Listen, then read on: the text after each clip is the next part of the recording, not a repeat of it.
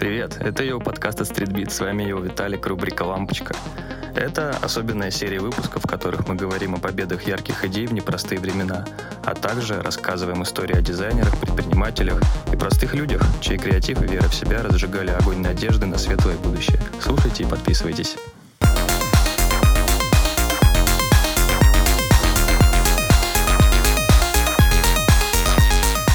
Всем привет, на связи Йоу подкаст. С вами Виталик. Мы давно с вами не виделись. После затяжного перерыва возвращаемся. Это будет рубрика «Лампочка», в которой мы уже до этого говорили о различных э, дизайнерах, предпринимателях, музыкантах, которые меняли мир э, в своей эпохе, которые всегда показывали, что светлые идеи могут загораться и заражать своим пламенем даже самые, самые непростые времена. И сегодняшний выпуск мы посвящаем одному из важнейших людей мира моды, одному из важнейших людей мира вообще культуры глобальной. Это Вирджил Абло, создатель бренда Off-White, э, последние годы своей жизни работавший креативным директором Louis Vuitton, а также человек, который в свое время был креативным директором Кани Уэста. Но обо всем по порядку. Сегодня как всегда, в нашем фирменном стиле какого-то глобального плана у нас не будет.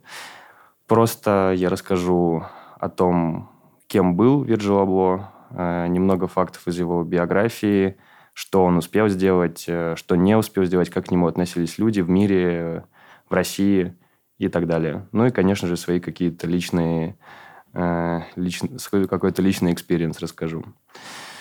Итак, погнали. Вирджил Абло э, родился в 1980 году в пригороде Чикаго, штат Иллинойс, такой небольшой городок Рокфорд. Его э, семья, э, мама, папа, они все были выходцами из Ганы, иммигрантами. Вот, и детство было у Вирджила такое не очень простое, но, как он сам рассказывал, что у него была жизнь обычного подростка, который смотрел на культуру через призму скейтбординга, хип-хопа.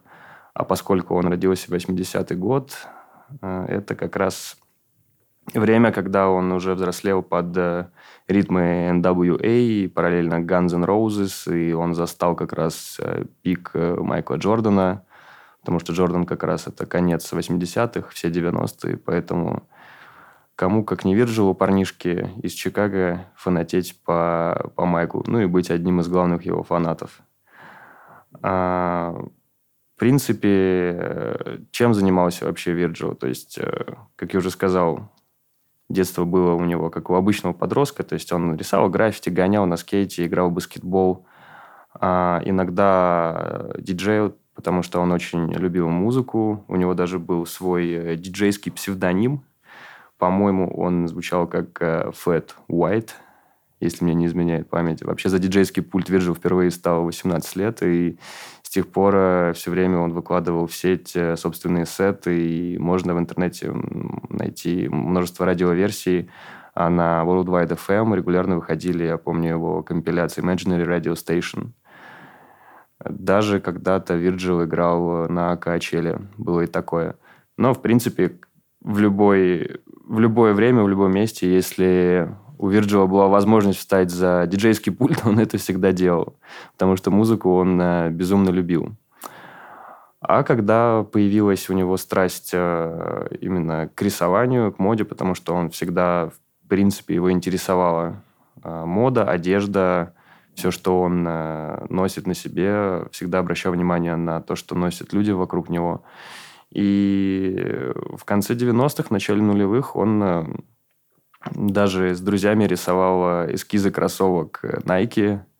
Очень хотел быть дизайнером кроссовок и отправлял в Nike постоянные эскизы своих вот выдуманных вот этих моделей, но Nike тогда, к сожалению, не принимали вот эти эскизы. Поэтому Virgil решил переключиться на футболки, делал очень, э, очень прикольные принты, и сотрудничал с э, магазином и с фабрикой Custom Kings. Она была в Чикаго, э, и им очень нравилось то, что создает Virgil. То есть они платили ему зарплату, он делал э, футболки и параллельно работал в этом магазине. Многие знают Вирджила как модельера, хотя он сам никогда не любил, когда его модельером называют, он предпочитал креативный директор. Но, тем не менее, по сути, он был модельером, хотя э, интересный факт, что образования именно вот в фэшне у него никакого не было. В 2002 году он выучился на инженера по гражданскому строительству, потому что его отец очень-очень сильно хотел, чтобы сын стал инженером, и он э, позже, когда уже был креативным директором Louis Vuitton, вспоминал, что блин, наш э, папа вытащил нас из страны третьего мира, дал нам э, жизнь, дал нам образование, и меньшее, что я мог его, для него сделать, это осуществить его мечту, выучиться на инженера. Хотя он тоже вспоминал, ну, какой, типа, из меня инженер. Он не хотел им становиться, но чтобы исполнить волю отца, он выучился в Висконсинском университете Мэдисона и в 2006 году окончил Иллинойский технологический институт с дипломом магистра архитектуры, что в будущем ему очень-очень сильно поможет. Так вот, а, параллельно вот э, с учебой он работал в магазине, создавал футболки, и в 2006-2007 году произошла у него очень интересная встреча, которая изменила всю его жизнь. А в магазин Custom Kings заходит некий Дон Си, Дон Кроули. А, тогда это был человек из команды Кани Веста, занимавшийся всякими креативными штуками, стилем артиста и так далее.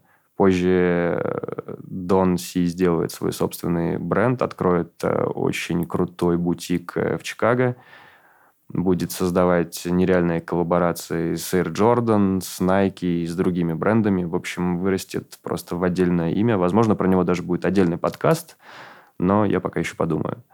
В общем, заходит в Custom Kings э, Дон Си, Дон Кроули и хотел э, найти нового человека в команду Кани Веста. Человек, который будет заниматься созданием мерча, который будет э, заниматься созданием каких-то сценических постановок, то есть человек, который будет просто работать бок о бок с Кани. И он встретил Верджила, и практически в тот же день познакомил его с Кани, и это был такой прям супер коннект. То есть они с 2007 года стали прям супер, э, супер братьями, супер близкими людьми, и фактически это была, это была семья.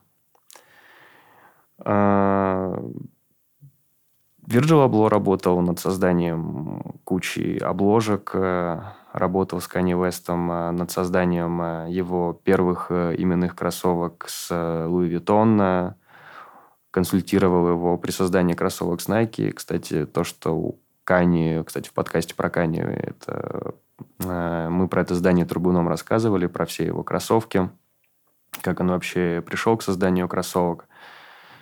А, Кани, поскольку в 2007-2008 году очень-очень сильно повлиял вообще на мир хип-хопа, человек, который сменил огромные футболки размера там 5XL, широкие джинсы трубы на что-то более узкое, яркое, пестрое. То есть э, про это даже было огромное количество шуток. Я никогда не забуду в 2010 году, когда вся команда Кани, включая Дона Си, включая Вирджил Абло, поехали в Париж на неделю моды.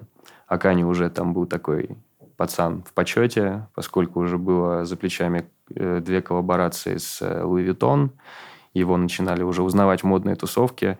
И вся команда Кани стоит э, в супер пестрых каких-то пиджаках, узких штанах, кроссовках Louis Vuitton, Virgil, который стоит в таком очень-очень ярком жилете Монклера, э, в очках красных. И это фактически стало мемом. Тогда еще, наверное, слово «мем» даже особо э, не вертелось на языке, никто особо его не знал. Но это даже в Южном парке просто высмеяли. Но это было, на самом деле, началом чего-то очень-очень крутого и великого.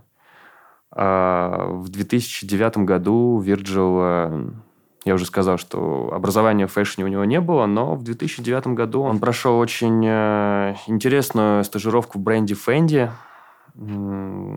Ему там платили всего лишь 500 долларов в месяц, но это ему дало огромное количество опыта и самое главное связи, потому что бывший вот руководитель Fendi тогда, человек по имени Майкл Бург, в будущем станет э, SEO исполнительным директором Louis Vuitton, который примет решение о назначении Вирджила на должность креативного директора Louis Vuitton. Но об этом немного попозже. В 2011 году Канни э, Уэст назначает Вирджила Абло на должность арт-директора э, для готовившегося тогда к выпуску совместного альбома Jay-Z и Кани самого. Он назывался он Watch the Throne. До сих пор для меня это, наверное, один из лучших хип-хоп альбомов э, Альбом, в котором также есть э, треки с э, безумно крутыми клипами. Там э, и был и and Paris, э, также был трек Отис на сэмпл Отиса Рединга. И в клип это топ-3 просто моих любимых клипов. Обязательно посмотрите, если вдруг не видели, где э, Кани и Джей Зи в самом начале берут и просто распиливают Майбах старые делают из него какую-то безумную тачку и просто весь клип э, с моделями гоняют э, по какой-то студии. Вроде никакой супер идеи нет, но это так красиво и стильно выглядело, особенно для 2012 года. И обложка у альбома была такая, как будто бы м- такой золотой герб, барельеф, я не знаю, как его описать, но Первый раз, когда я увидел, э, выглядело немного странно. Мне тогда было 20 лет. Я уже достаточно хорошо был знаком с творчеством Кани. Но как это круто звучало и как необычно э, выглядела обложка, она очень отличалась. И, кстати, э, за эту обложку Вирджил получил премию Грэмми, потому что Грэмми дается не только за какие-то музыкальные достижения, но в том числе и за дизайн обложек. И как раз за the Throne он получил эту награду.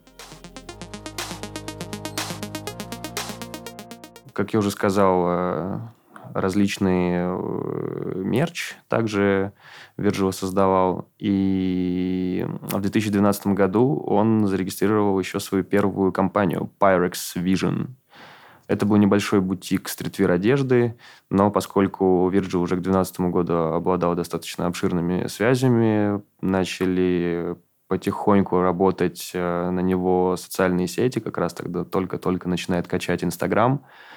Pyrex начинают носить все люди из окружения Kanye West, в том числе и сам Kanye на концертах. То есть бренд очень круто выстрелил завирусился, можно сказать, и это безумная, э, просто безумная ситуация, что бренд просуществовал всего один год, но любой, кто знаком с творчеством Вирджила и, в принципе, кто близок к культуре стритвира, помнит, что такое Pyrex Vision.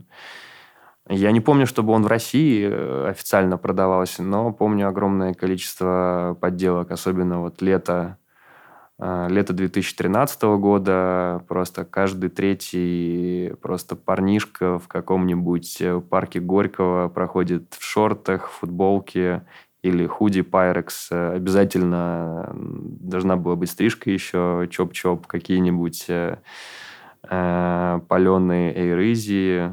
Тогда еще не было Boost ов. Были бы паленые Yeezy Boost ы, были бы паленые Yeezy Boost ы.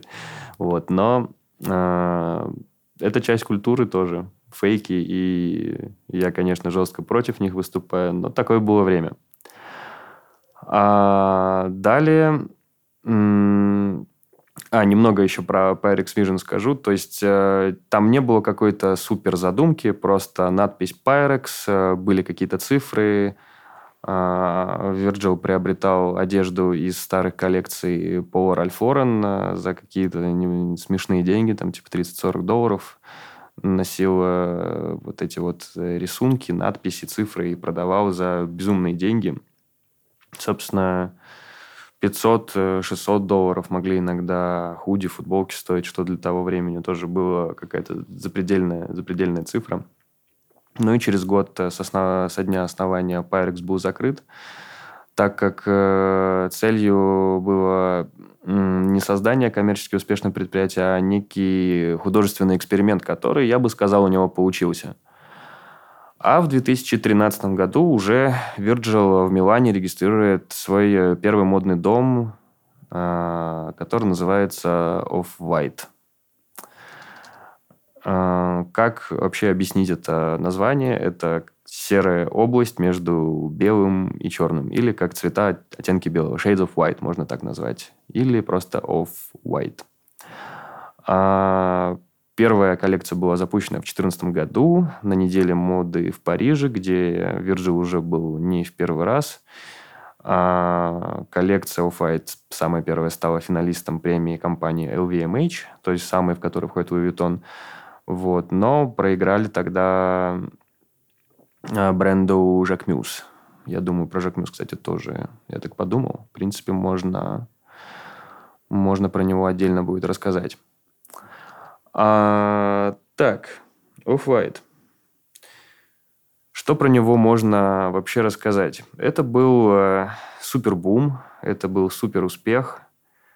Э, одежда, которая была пропитана каким-то индустриальным вайбом, э, то есть это были какие-то стрелки, полосочки, то есть можно было прямо прочувствовать архитектурное прошлое Virgil Abloh, потому что ну вот, было очень много вот всякой э, геометрии, симметрии, асимметрии, деконстракта.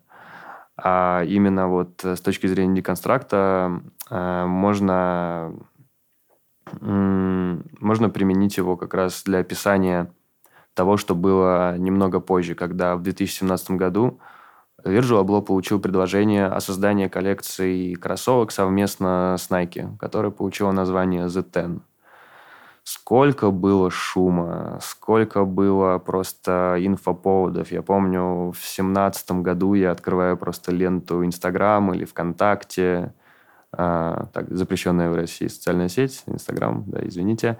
А, значит, э, ВКонтакте просто каждый третий пост о том, что типа Nike делают коллапс с каким-то новым брендом, то есть Off-White еще, можно сказать, не каждый знал, но Nike, понятно, знают все. И когда появилась вот эта самая их первая коллекция, где были и э, Nike Air Presto, и Джорданы, единички, и Air Force. В общем, было много кроссовок, которые можно сказать, э, очень удачно еще попали в волну вот этого ультра-хайпа, ресела. В общем, все распродавалось в секунды, цены взлетали просто иногда в десятки раз на какие-то модели. И это был, это был супер взлет. То есть Nike Off-White мечтал заполучить, наверное, каждый подросток – я уже тогда не был подростком, но я тоже хотел себе кое-какие модели Nike Off-White. Чуть немного позже я их приобрел. А, сделал это гораздо более осознанно, чем мог бы сделать тогда на эмоциях. То есть отдать просто все свои деньги, которые у меня были, но зато ходить в офф-вайтах. Вот. А, значит, э, что было дальше? Последовали также коллаборации с Converse, который на тот момент уже входил в состав компании Nike.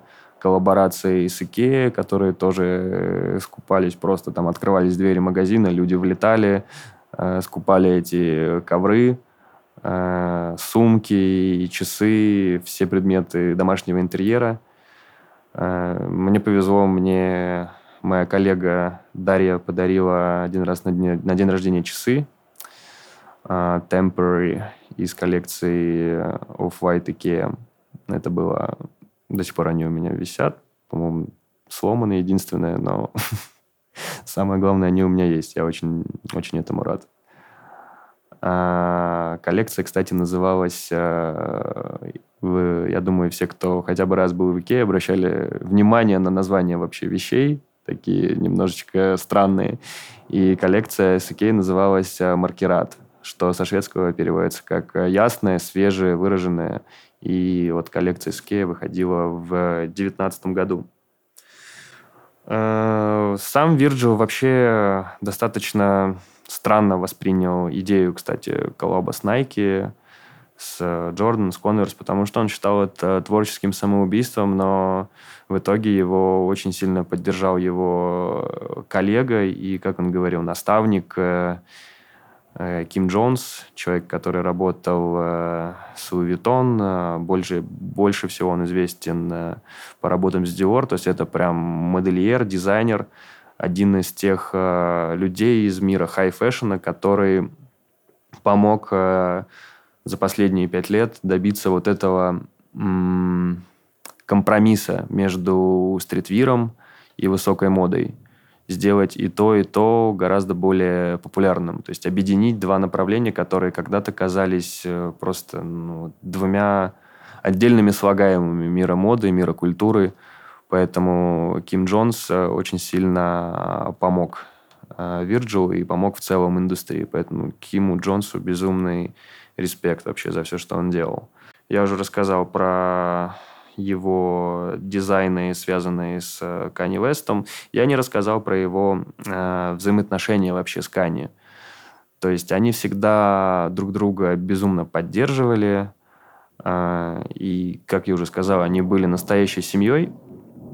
Но Кани как будто бы немного обиделся на Вирджила, когда того взяли в 2018 году, 25 марта 2018 года, его назначили э, креативным директором мужской линии Vuitton. И Вирджил стал тогда первым э, темнокожим э, человеком, который занимал такой пост, и один из немногих, немногих темнокожих, включенных в список главных кутюрье Франции – Как будто бы это была работа мечты Кани Веста, и он во многих интервью говорил, что ну, как будто бы у меня украли мечту. Но поскольку он э, очень тепло относился к Вирджу, и он понимал, что э, он должен кормить свою семью, и Кани должен заниматься своими делами. То есть у него немножечко э, поутихло, скажем так, э, на эту тему потому что у него на тот момент была очень выгодная сделка с Adidas, а, мега успешные Easy бусты, собственный бренд Easy. В общем, все у Кани получалось. И, в принципе, если бы а, он ушел а, в Louis Vuitton, неизвестно, что было бы с его собственными проектами, с его музыкальной карьерой, потому что, скорее всего, эта работа отнимала бы у него безумное количество времени, внимания, Поэтому Кани был искренне рад за Вирджила, и это можно было даже просмотреть на самом первом мужском показе Louis Vuitton, а, который, коллекции, которую разработал Вирджил. Кани прилетел тогда в Париж, э, сидел в первом ряду, и первый, кому подошел Вирджил после окончания модного показа, это был Кани. Они очень тепло обнимались и выражали взаимные респекты. В общем, это было очень круто. А, во время своего вступления в должность э, креативного директора Virgil Abloh сказал, для меня большая честь занимать эту позицию. Я нахожу историческое наследие и творческую целостность бренда источником вдохновения для себя и буду иметь их в виду, но также стараться делать современные вещи. А, совсем забыл, кстати, сказать, что вот в том самом первом показе Virgil в 2018 году участвовало огромное количество знаменитых людей, э, в том числе э, представлявшие цветные расы. Это был и Плейбой Карти, Стив Лейси, а во главе шел э, Кит Кади. Тоже это... Никогда этого не забуду. То есть этот показ вошел в историю. А, в 2021 году к сожалению, Вирджила Абло не стало. Он э, умер от э, рака сердца. Это, точнее, если назвать это ангиосаркома сердца, с которым боролся в течение нескольких лет, но очень тщательно это скрывал.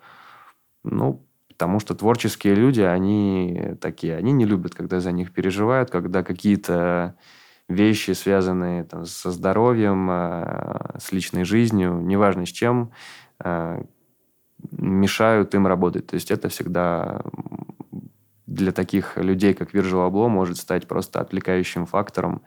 И ну, новость э, в ноябре 2021 года, она, конечно, всех э, шокировала. То есть это случилось внезапно, никто этого не ожидал. И, конечно, для мира моды это большущая потеря.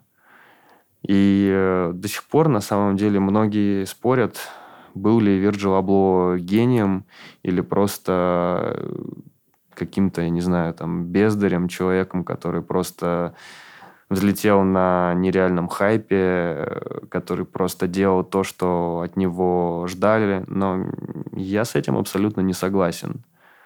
Потому что даже если Вирджил не все придумывал самостоятельно, когда он чем-то вдохновлялся, те же а, в ее подкасте про Сокони даже, я помню, мы с Сережей Ветровым это обсудили, когда первые кроссовки LV сникер были выпущены в 2018 году.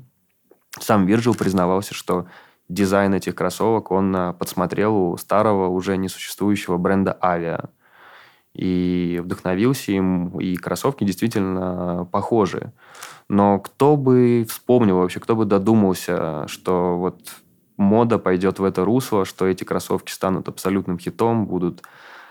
Это не коллабы с Nike, которые, да, стоили немало, в районе там, 250-300 долларов, на кроссовки Louis Vuitton, которые выглядели как э, типичные кроссовки так, в стиле стритвир, э, с таким немного налетом люкса, но кроссовки за полторы, за две тысячи долларов. То есть э, в истории Louis Vuitton такого, я думаю, никогда не было, когда э, вещи одного дизайнера просто берут и скупаются. Ну, такое было, конечно, с коллабом э, Supreme Louis Vuitton. Э, я пытаюсь вспомнить какой это год был, 17-й, по-моему. Да, вот это был коллапс Supreme Louis Vuitton. Были, конечно, вещи э, от Kanye West десятью годами ранее, но Virgil это было нечто особенное. Поэтому называть его каким-то человеком э, хайпа, без, тем более бездарем, у меня никогда не повернется язык. И пускай я никогда лично не был фанатом бренда Off-White и, возможно, всех творений Вирджила, э, нельзя ни в коем случае недооценивать его вклад во всю модную культуру. Помимо часов, которые я упомянул раньше, у меня, к сожалению, э, практически ничего э, от Off-White нет. А, у меня есть э, коллаборация с моделью Air Jordan, э, с пятой. Air Jordan 5 Retro Off-White, пятые, белые, из такого необычного парусинового материала, который просто при малейшем попадании грязи превращается в какой-то трэш. Но для меня почему именно пятые Джорданы, почему не первые, не четвертые – Э, не вторые, которые тоже были выпущены совместно с Off-White.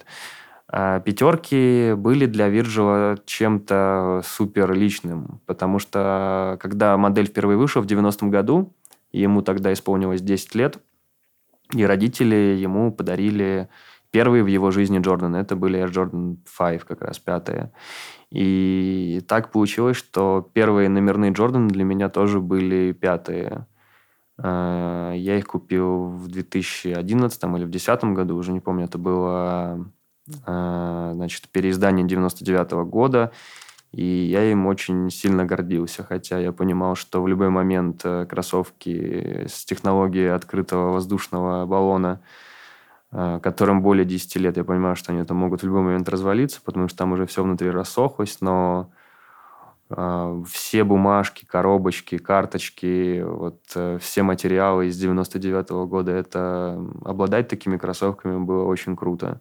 И пускай в то время никто этого, кроме меня самого, не понимал, я просто ощущал личный кайф. И пятые Джорданы для меня как раз открыли, открыли бренд, можно сказать. Его вот э, херитажность, его историю – потому что я, наверное, до 2010 года никогда не увлекался именно номерными моделями. И поскольку это такая же была история для Вирджила, и мне очень понравилось э, то, что он э, сделал, да, в своем как бы привычном стиле, э, с этими пластиковыми бирками, которые, кстати, меня достаточно часто спрашивают мои друзья, кто покупает себе обувь Off-White, носить с биркой, Виталик, или нет? Я без понятия, ребят, вы носите, как вам удобно, но с бирочкой, на мой взгляд, прикольнее. Это был тоже один из э, таких э, вирусных трендов э, ТикТока, Инстаграма, запрещенного.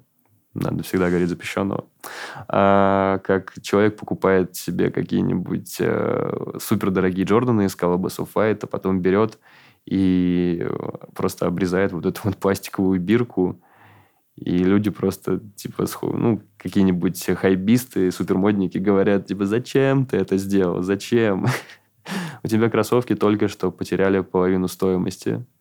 Ну, на самом деле это бред, потому что я всегда говорил и буду говорить, носите кроссовки так, как вам нравится, которые вам нравятся, и не позволяйте никому и ничему влиять на ваш вкус и на ваш стиль именно так э, рождается какая-то индивидуальность, и так, на мой взгляд, появляется вкус.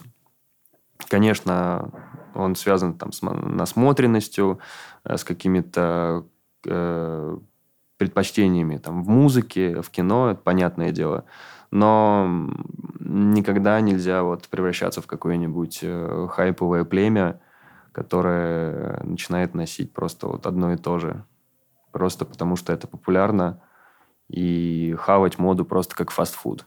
Э, чем бы хотелось вообще завершить этот выпуск? Э, я очень рад, что мы вернулись с ее подкастом. Буду рад записать еще новые выпуски. Нам предстоит следующий выпуск о бренде Supreme. И будут еще, пока не скажу какие. Сейчас пока только за тизеры Supreme. И если подытожить э, все то, что я рассказывал про Virgil Abloh,